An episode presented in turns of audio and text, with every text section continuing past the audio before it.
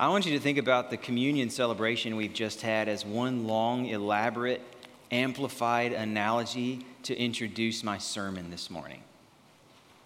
Through this supper that we celebrate regularly together, our life gets oriented by the death and resurrection of Jesus for us. That's the point of it. The source of our hope for then shapes our life now. In this, Paul is as good a model as I know of. In, in the story that I just read to you guys in Acts chapter 20, the story, the larger story we've been tracking with throughout the book of Acts takes a dark and a heavy turn. It's a turn that mirrors the story of Jesus in each of the four Gospels. A turn that, that, that, that sees Jesus, for example, turning away from this wide field of ministry that he'd had in Judea and Samaria and all over, healing and teaching, spending time with his friends, turning from that work to Jerusalem. From which point he marches with laser like focus towards the death he knows is waiting for him there, the death he lived to die. He marched toward that holy city, the site of the temple, the place where God had, had God's people had made sacrifices to him for their sins for centuries, where, where Jesus would now make a final sacrifice once for all. In our passage today, the story of Acts and Paul's life story takes the same turn. We've been seeing Paul wandering all over the place, doing healings and miracles and teaching, just like Jesus did. And just like his Savior before him, in this passage, Paul turns self consciously, intentionally towards Jerusalem. And he marches towards Jerusalem not to give his life as some sort of sacrifice. No, his life, he spent teaching that Jesus' life was the only sacrifice you need. You don't need anything else from anybody else. You need Jesus. That's what he teaches but to give his life nonetheless as a platform for other people to see who Jesus really is, to know how powerful and precious this Jesus can be. Like Jesus, he goes to Jerusalem knows, knowing what's waiting for him there, and he's completely confident that that cost is worth paying. And this morning, as we look through the first steps that Paul takes towards Jerusalem and what will end up being his death, we get a precious look we can't do without into the source of His confidence, into the purpose that oriented His life, so that we can follow Him in following Jesus as individuals and as a church in the way that God has called us to. Point one this morning comes from the beginning of chapter 20. It's a chapter that begins with Paul's departure from Ephesus, where there had been this huge riot that we looked at, last week and then taking his return trip through several cities in Macedonia and Greece where he'd been before, coaching people up, encouraging them. He hadn't seen them in a while. He wants to make sure that they're doing well in the faith. That's what he's doing, and he's traveling alongside guys that have been converted at every step along the way in his, in his first uh, years, or first missionary journeys. Then Luke slows down, verse 7. Luke zooms in, and Luke tells us a story of what happened one night in the city of Troas. It's a story that Luke uses to make what's by now a very familiar point in the book of Acts, but a story that he uses to drive that point home in an absolutely unforgettable way. Point one this morning, from story number one this morning, is that Jesus is a Savior who can raise the dead. Jesus is a Savior who can raise the dead. The story of Eutychus begins as a comedy. It happens on the first day of the week. The Christians in the town of Troas are gathered together with the church the day before Paul was set to leave for the next stop. Paul has a lot that he wants to say. Luke really, really, really wants you to know that Paul had a lot to say. He makes several references to it. I think he's meaning for us to chuckle a little bit. Paul prolonged his speech until midnight, Luke tells us. That's a long sermon. I mean, they wouldn't have met at 10:30 in the morning like we do. The first day of the week was a work day for them. This was, there was no blue laws back then saying businesses had to shut down. this was just another day. So they had to meet in the evening. But, but still, even more reason to maybe call it quits at, I don't know, nine or 10. These people are tired. But Paul goes on. It's dark. It's late. Later on, Luke says Paul talks still longer. And that's where we enter the young man named Eutychus. His name means something like lucky. And for some reason, that cracks me up. I don't know why. He's a young man, we're told, which, given the word that's used here, means he would have been around a middle school age, no more than 14, maybe younger than 14. And it's late. It's nearly midnight. He probably had work to do that day. It's so warm and so cozy up in that upper room. All those lamps are burning off their oil. And the poor kid is fighting hard. I mean, but he can only fight for so long. And who among us hasn't been in poor Eutychus's position, you know? You know you're supposed to be awake. You don't want to be so drowsy. But it's like a launch sequence. You know, once it started, it's just there's just almost no no holding back. Down, down, down, he sinks into sleep not able to get up and move around, no chance to splash some water on his face. You don't know when this sermon's going to be over. The speaker just keeps going longer and still longer. How much encouragement for us, for all you kids out there, especially, who ever fallen asleep or been distracted in a sermon. I mean, if Eutychus couldn't even stay awake when the Apostle Paul was preaching to him, you can't be blamed for falling asleep on me. I don't blame you. How much encouragement for us preachers from knowing that even the Apostle Paul couldn't keep the room awake the whole time. Now, just as we're starting to chuckle our way through this story, the story itself takes another turn, a dark and tragic turn. Young Eutychus can't fight back sleep any longer. His brain's too foggy, his eyes are too heavy, his preacher's too long winded, and gradually, bit by bit, Luke says, he sank into a deep sleep he couldn't resist. And overcome by sleep, he fell. not off his chair, not out of his pew, but out of a third story window onto the hard ground beneath. With a simple, unadorned, stark statement, Luke tells us what happened. He fell down, he was taken up dead, he really died. That's what this physician means to say. There's nothing funny about that twist. You know, as comical as the story starts out, we could be tempted to see this falling episode as something that might happen in a cartoon, you know? I mean, it's, it's Wile E. Coyote hitting the ground off of the cliff with a little poof of smoke that makes the whole thing funny. It's physical comedy. That's not what's happening here. This is real world. This is drama, not cartoon. Imagine all of these people as human. Imagine it's one of us, one of our children. There are middle schoolers sitting all over this room. Imagine one of them falling from that balcony in the middle of a gathering just like this one. What would we feel? What would we do? With a mad dash, screaming and crying, surely the worst moment we've been through, that's what we would, that's how we would react. No wonder Paul went straight down to the boy and grabbed him up into his arms. He, he loves this boy, he cares for this boy. This life is precious to him. But he's not, when Paul gets to him, he's not holding him in grief. He's holding him in power. He bends over the boy, takes him up into his arms. And when he does, this boy's life is restored. Do not be alarmed, Paul says. His life is in him. That doesn't mean he was, he was just hurt. He wasn't dead. It means he was dead, and now he's alive again. Like Jesus before him, standing at the bedside of the little girl or the graveside of his friend Lazarus, Paul brings life to the dead. Now, what's just happened here? Why tell this story here? Not so that we would worship Paul or stand in awe of him. You remember what happened before? Eh, those of you who've been with us through this series, there was another time where Paul was doing amazing miracles and people rushed to him and started to worship him. They thought it was his power that did them. They call him Zeus and Hermes, he and Barnabas. They start to make, they want to make sacrifices to them. And Paul and Barnabas rush out to them and say, No, no, we're just human, just like you. Eh, we didn't do this. It's the name of Jesus that brought the power that did this work. The same thing is meant to be read here. It's Jesus whose power has raised this dead boy through Paul. What Paul does here points to the risen Jesus who works through him.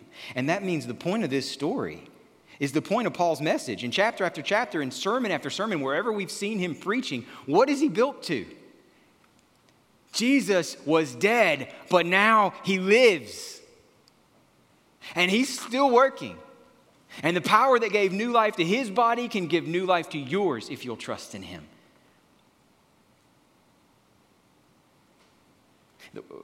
That this is the main point, I think, comes through in a more subtle way in the final details of this section of the story.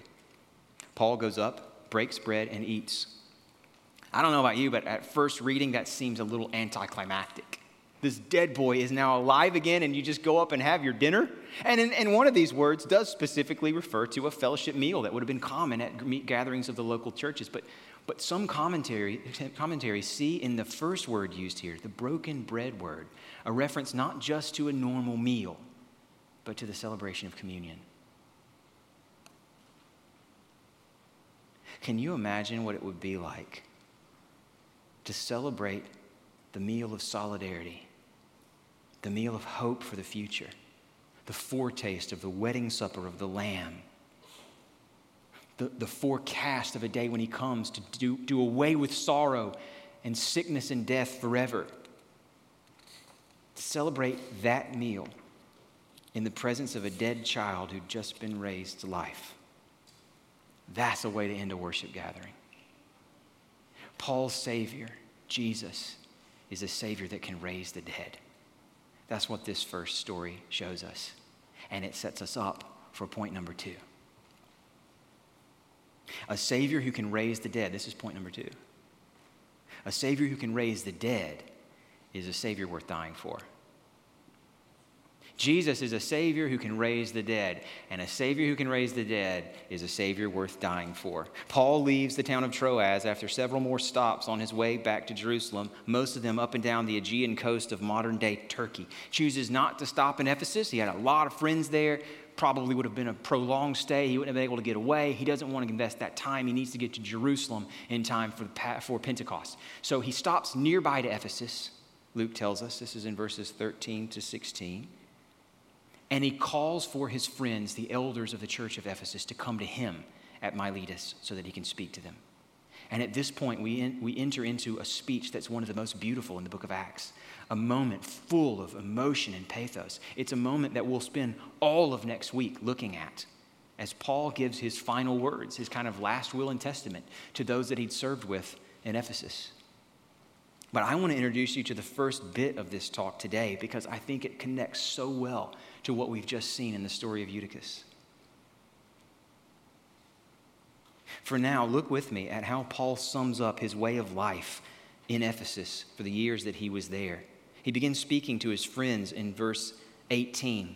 You yourselves know how I lived among you from the whole time, the, from the first day that I set foot in Asia. And here he goes. He's going to describe it. And what you're going to see, friends, as we walk through this description is that from beginning to end, Paul was a man who lived choosing death. He intentionally, purposefully chose to die daily. Look with me. He came to them in humility, verse 19. Philippians 2 tells us what he has in mind when he talks about humility. He considered them to be more important than him. That is death. He put their interests above his own interests. That's a death to self. He set aside ambition and conceit and he humbled himself. He chose in humility to die. He came to them with tears, Luke says, verse 19. Their spiritual health was a burden that he chose to carry, it was a stress he chose to bring into his life. He wasn't some sort of traveling salesman just moving on from door to door, hoping to find more customers as fast as he could. He was a shepherd. He was almost like a father to them, deeply invested in their good. And that cost him sleep not to mention time and comfort. He came in tears. He died to himself to be their shepherd. And he came with trials, verse 19. Over and over again, his ministry provoked intense hatred and opposition. And still, he says, I proclaim Jesus day in, day out. I didn't shrink back from declaring to you anything that was profitable and teaching you in public from house to house. That's verse 19 and 20. What kind of life is this? Friends, if that sounds like death to you, then Paul would probably say, Yes, bingo, right answer. It is death. And this is just the beginning because this walk down memory lane is leading to what's coming next. Look at verse 22. You know how I lived among you with humility and tears and trials. And now, behold, I'm going to Jerusalem. Now, we go from bad to worse. Constrained by the Spirit, I know I have to go. Don't really know what's going to happen, except that, and this is a big except, the Holy Spirit testifies me in every stop about the imprisonment and the afflictions that are waiting for me. Paul doesn't know exactly what's going to happen when he gets to Jerusalem, but he doesn't know what's going to happen in the way that, that one of the soldiers on D Day on those landing craft didn't know what was going to happen when they got to Omaha Beach. When that, when that door comes down into a ramp, they can hear the mortars, they can hear the bullets bouncing off the landing craft, they can hear the screams of the men who've gone before them. They know what's going to happen. They don't know, but they know. And so does Paul. So, Paul, like his Savior before him, he marches to Jerusalem to die. Why? Verse 24 gives his answer. His life isn't precious to him, Jesus is. I don't account my life of any value, nor as precious to myself, if only I may finish my course. Because a Savior who can raise the dead is a Savior worth dying for. Do you remember how many of the crowds responded to the powerful miracles Paul has already done? Many in the crowds, when they saw the miracles being done, they wanted that power in their life for their purposes. They came to Paul or Barnabas or whoever, trying to get them to aim this power they had at their agenda for life, but not Paul. It's not like Paul experiences what happened with Eutychus and thinks to himself, hey, a Savior who can raise the dead. That's a Savior who can make all my wildest dreams come true. That would be a pagan response, and Paul is a Christian. This world is everything to his pagan neighbors. Their goal is to make the most of life for as long as it lasts, to, to stretch it out as long as they can stretch it, and to squeeze as much as they can out of it along the way. But Paul's response is to say, Look what happened to Eutychus. Do you see what this means? I can lose everything in this world, and my Savior can give me life again at the end of it. I have literally nothing to lose because this Savior can raise the dead. I can lose life itself and still know him and know the power of his resurrection. His life and ministry here in Ephesus is just like an enacted parable illustrating what he wrote about in Philippians. In Philippians chapter 3, he says, I count everything as lost because of the surpassing worth of knowing Christ Jesus, my Lord. For his sake, I've suffered the loss of all things. I count them as rubbish in order that I may gain Christ and be found in him, not having a righteousness of my own that comes from the law but that which comes through faith in Christ, the righteousness from God that depends on faith. And here's what at the end of it all I count everything as loss and have suffered the loss of all things that I may know him and the power of his resurrection and may share in his sufferings, becoming like him in his death, that by any means possible I may attain the resurrection from the dead. Friends, how much of our time and energy are we tempted to spend day in and day out doing our best to avoid deaths large and small? Driven by fear of what we might lose or what we might miss out on or what we might have to go through if we're not careful enough. We don't have to live that way. Hebrews chapter 2 tells us that Jesus took on a body just like ours and died a death like the one we will die so that he could defeat the power of death itself. And through that, this is a quote from Hebrews 2 deliver all those who through fear of death were subject to lifelong slavery. Slavery. That's the word for it. For living life as if the main goal is to avoid death in every way and for as long as possible.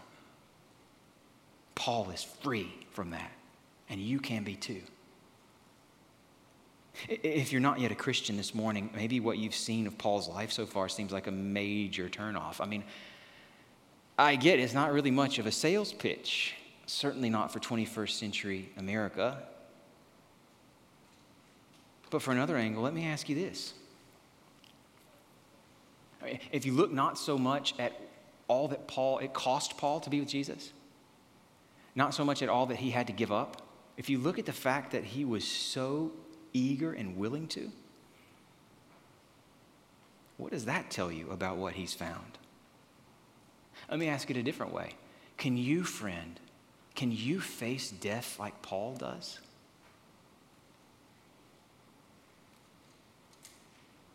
Have you got something in your life worth dying for? Something that precious? Something that's not losable no matter what happens to you? Do you have something like that? You may not want what Paul went through, and you may not have to fear the kind of martyrdom that Paul will soon experience. But one way or another, friend, you are going to die.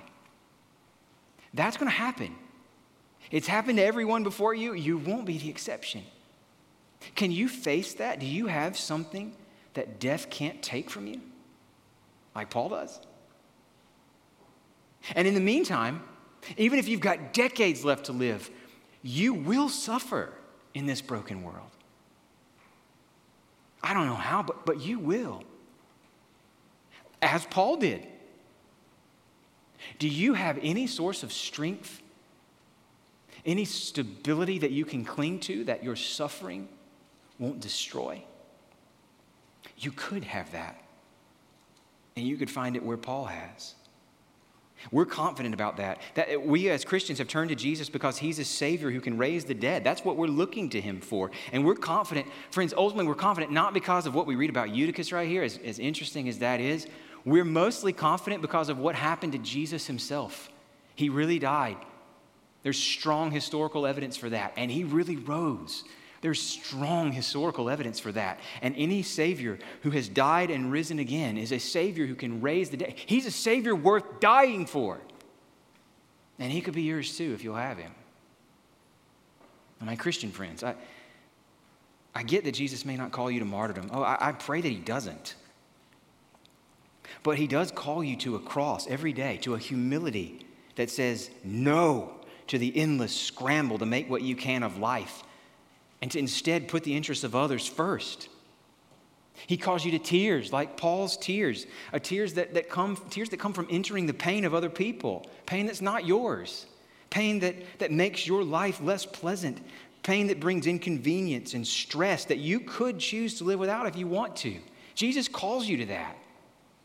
He calls you to trials, to sometimes willingly choose, choose to, to enter them, and to sometimes just live through them as they're brought to you by the hand of providence. The call to discipleship, it's, it's really clear in the New Testament. The call to discipleship is a call to face death for Jesus' sake. Death's small and possibly death's large.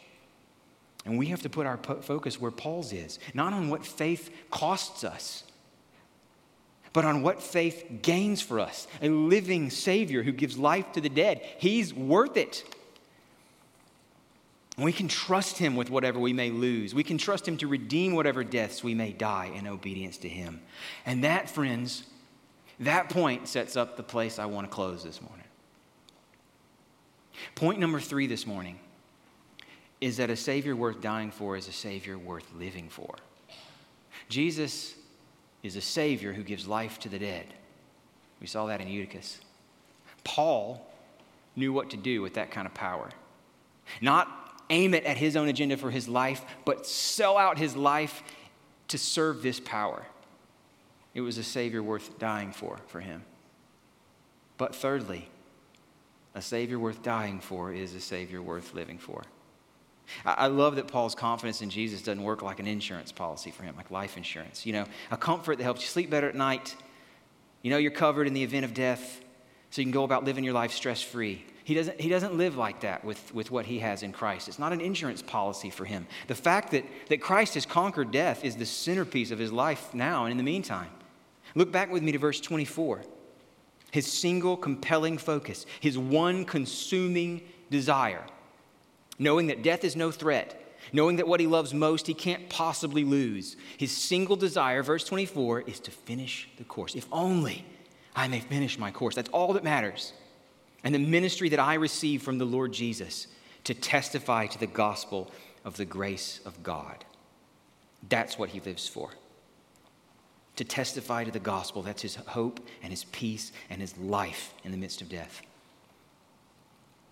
One of my favorite moments in the uh, Band of Brothers TV miniseries about World War II, about a, a company and, it's, and what it went through in the, the, the, European theater of the war. One of my favorite moments in this series is this moment when a private confesses to a sergeant that he spent D Day hiding in a ditch, not fighting. He's too terrified to join the battle. He couldn't get out of there. He was just frozen by fear. And this battle hardened, wizened old sergeant said this to encourage him You hid in that ditch because you think there's still hope. But Blithe, that's the name of the private, the only hope you have is to accept the fact that you're already dead. And the sooner you accept that, the sooner you'll be able to function as a soldier is supposed to function. I don't know how encouraging that is, to be honest, but he's got a point. Eh, maybe not very encouraging, but, but he's got a point. This private, hunkered down in that ditch, was immobilized by fear. He was immobilized because he thought he had too much to lose to get out of the ditch and go do what was asked of him. He's clinging to life in his fear. And the sergeant comes by and says to him, basically, you can't hold on to what you're so afraid to lose. This is the key to being a good soldier. Paul gets the message. He's up out of that foxhole. He's not hunkered down in any kind of ditch. He's not clinging for dear life to life and all that this world has to offer. And that has set him free to go about his life for something totally different, for a work that, that we're still benefiting from even now today. Only he's not just resigned like this sergeant was. So, you know what? I'm going to die anyway, so may as well get on with it. May as well not resist it. That, that's not what Paul has at all. He's liberated not by despair, but by hope. Christ raised Eutychus from the dead. I saw it. It happened through my own hands. My death is not going to be a problem for him. He can handle that, he'll know how to redeem it. Paul has nothing to fear, so now he's free not to spend his life overcoming death as if he could, but testifying to the gospel of the grace of God. Somebody compared Paul uh, and his gospel focus to one of those old school plastic punching bags that I grew up with. You know, they're inflatable, and at the very bottom, they got this heavy set of, of beans that kind of keep them oriented, and you, you smack them around and they go down, but they always pop right back up, and you smack it again, and it goes down and pops right back up. And that's kind of Paul. He's always popping up with gospel testimony. So I had to put you first when I came here. Boom. That gave me a chance to testify to the gospel of grace of God. I'm so thankful. Thank you for giving me that chance. It hurt me to have to bear with you. I had to cry a lot. But you know what? In the middle of those tears, I got the chance to testify to the grace of God. The trials of the Jews, they were hard to deal with. Got stoned, beaten, imprisoned, boom, boom, boom. And every time he pops up testifying to the gospel of the grace of God. Thank you for giving me the opportunity to do that. I wouldn't have had that chance had you not thrown me into prison. And now he faces Jerusalem. What will he do before Caesar himself when the executioner approaches? Well, Paul will be doing the same thing he's been doing all the way up till now.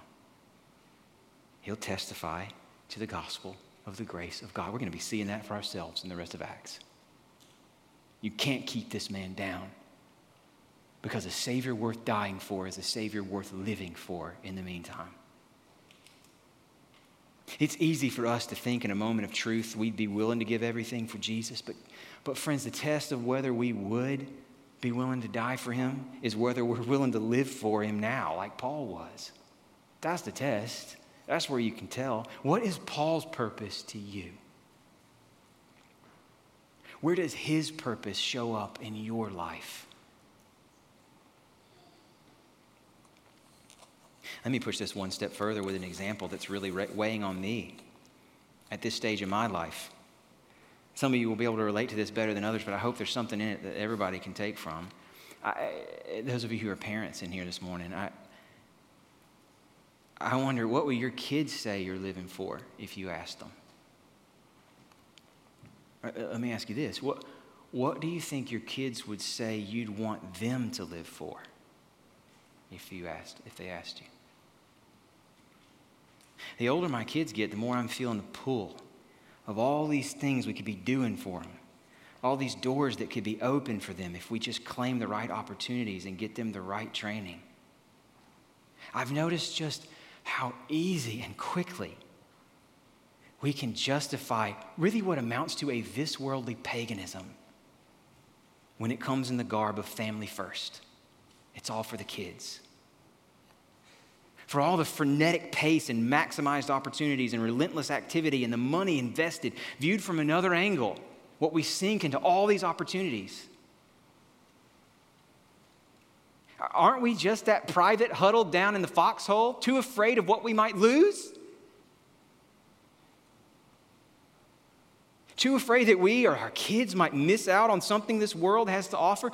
When, friends, this world is passing away, it, it isn't going to last. Don't we want them to know that?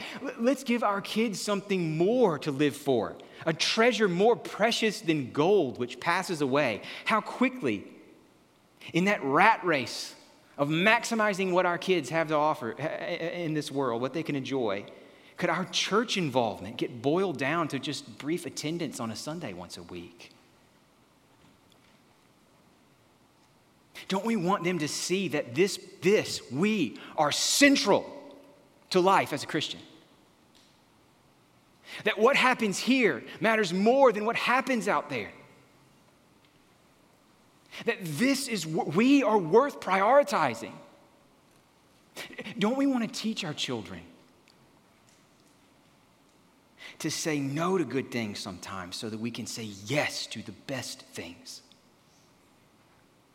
This is one reason I've just been so, so grateful for the Sunday evening service that we've had for the last three weeks. It's a new thing we started out in the life of our church. We gather again here for one hour to just sing together testifying through our songs to the gospel of the grace of God, pray together that the testimony to the gospel of the grace of God will go out from us here, but also all around the world, and to hear together testimony to the gospel of the grace of God showing up in real life. I mean, it, it's tough to get back out again on a Sunday. I get that, but I, I've just been so encouraged that my kids are sitting here hearing our sister Rebecca Cowell last week talk for 10 minutes about what God did to bring her through things that seemed like they would have killed her. How he was there for her when she was suffering. How she learned of him and came to trust him more deeply because his gospel was enough to get her through. My boys heard that. We got to talk about that later in the week. You know, the things we pray about here in Sunday evenings, we're taking those into our mealtime prayers together sometimes. We're praying for our missionaries. We're praying for other ministry partners. We're praying for the needs of our own church. And, and, and in just little subtle ways, that time is trickling out into our lives, helping us to have our kids more anchored to what's going on here as the real action in the world. Uh, this is going to look very different for every family in every different situation. It's going to look different for those of you who don't have children, those of you who are single. Ultimately, what you do with the time that you have is between you and your Savior who gave everything for you. I don't pretend to know what you should do with your schedule. But let's work and pray towards this. Let's at least agree on this together, guys. Let's work and pray toward a culture where all of us are regularly saying no to good things so that we can say yes to the best thing. Let's, let's work together to, to add to our decision making. Not just coasting into every expected opportunity as if we're obliged to, to fulfill them, but to ask of it in our decision making is this thing that I might do, that I'm free to do as a Christian, that wouldn't be sinful to do, is this thing that I might do more or less likely to give me an opportunity to testify to the gospel of the grace of God? Is this good thing more or less likely to set me up for the main thing? That question doesn't answer itself. You may answer it in all sorts of different ways that honor God but it honors him to ask. And is faithful to the message we've just seen in the example of Paul. Because, friends, a Savior worth dying for is a Savior worth living for right now, every day. Let's pray to Him for the help to honor Him in our lives. Oh, Father, we do pray that by your power, the power of your Spirit, you would continue to renovate us so that we reflect the selfishness that comes so naturally, even less and less and less, and the selflessness that comes from, from the power of Christ more and more and more. And more than just selflessness, more than just sacrifice for sacrifice sake, we pray that you would help us to testify with joy to the richness and preciousness of the gospel you have given to us by prioritizing it wherever we can. Would you give us wisdom to know how to do that and to balance the many other commitments and responsibilities you've given us? Would you give us charity towards one another as we make these choices differently from one another? But also friendships where it's safe to ask each other about choices like this without fear? Would you give us a community built around the preciousness of Jesus and the hope that he can give life to the dead? And we pray that you would do this for your name's sake. Amen.